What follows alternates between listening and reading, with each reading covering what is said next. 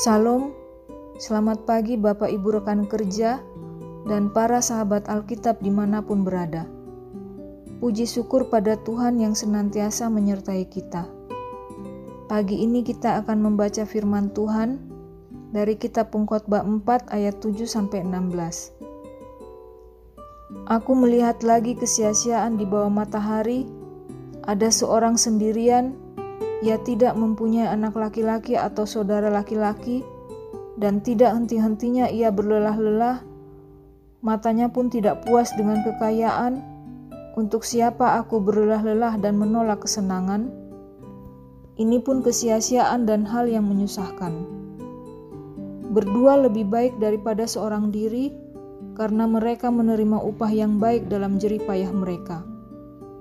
Karena kalau mereka jatuh, yang seorang mengangkat temannya, tapi wahai orang yang jatuh, yang tidak mempunyai orang lain untuk mengangkatnya. Juga kalau orang tidur berdua, mereka menjadi panas, tetapi bagaimana seorang saja dapat menjadi panas? Dan bila mana seorang dapat dialahkan, dua orang akan dapat bertahan. Tali tiga lembar tak mudah diputuskan. Lebih baik seorang muda miskin tetapi berhikmat daripada seorang raja tua tetapi bodoh yang tak mau diberi peringatan lagi. Karena dari penjara orang muda itu keluar untuk menjadi raja, biarpun ia dilahirkan miskin semasa pemerintahan orang yang tua itu. Aku melihat semua orang hidup di bawah matahari berjalan bersama-sama dengan orang muda tadi yang akan menjadi pengganti raja itu. Tiada habis-habisnya rakyat yang dipimpinnya, namun orang yang datang kemudian tidak menyukai dia. Oleh sebab itu, ini pun kesia-siaan dan usaha menjaring angin. Demikian pembacaan Alkitab kita.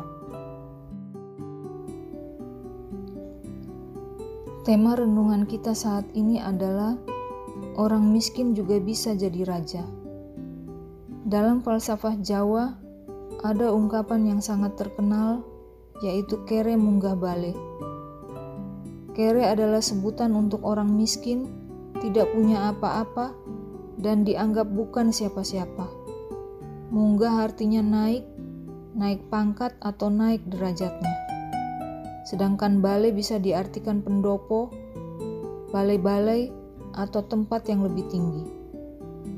Ungkapan kere munggah bale berarti orang miskin yang tadinya tidak punya apa-apa dan dianggap bukan siapa-siapa, tiba-tiba naik derajatnya menjadi orang yang punya kedudukan, kekayaan, dan kekuasaan. Biasanya ungkapan ini dinilai negatif dan menghina orang miskin karena menggambarkan orang yang sombong dari yang tidak punya harta lalu dalam waktu singkat bergelimang harta seperti orang kaya baru atau OKB. Dari yang dianggap tidak punya kemampuan jadi pemimpin, tiba-tiba diberi kekuasaan untuk memimpin. Bayangkan apa jadinya. Intinya kalimat kere munggabale adalah keadaan yang berubah drastis dari seseorang yang awalnya biasa-biasa saja, istilahnya kere, kemudian serta-merta menjadi kaya raya dan berkuasa. Istilah ini menjadi negatif karena biasanya orang-orang yang demikian menjadi sombong dan lupa diri. Namun jika kita cermati lebih dalam, pepatah kere munggabale tidak selamanya berkonotasi negatif atau menghina orang miskin. Bayangkan saja jika kere yang kumuh dan dekil tiba-tiba bisa masuk pendopo tempat para bangsawan berkumpul, tentu dia bukan sembarang kere. Kere yang bisa masuk pendopo tentunya punya kelebihan dan kecerdasan yang patut dipertimbangkan.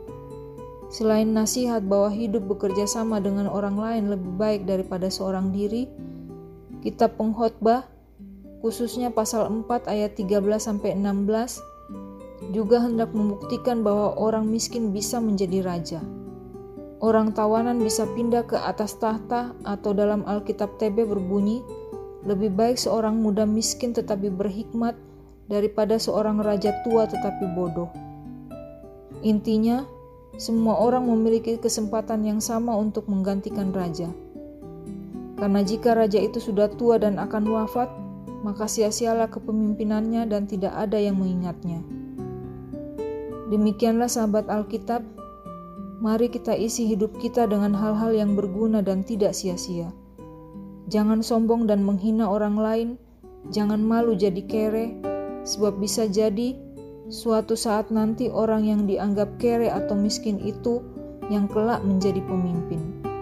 Salam Alkitab untuk semua.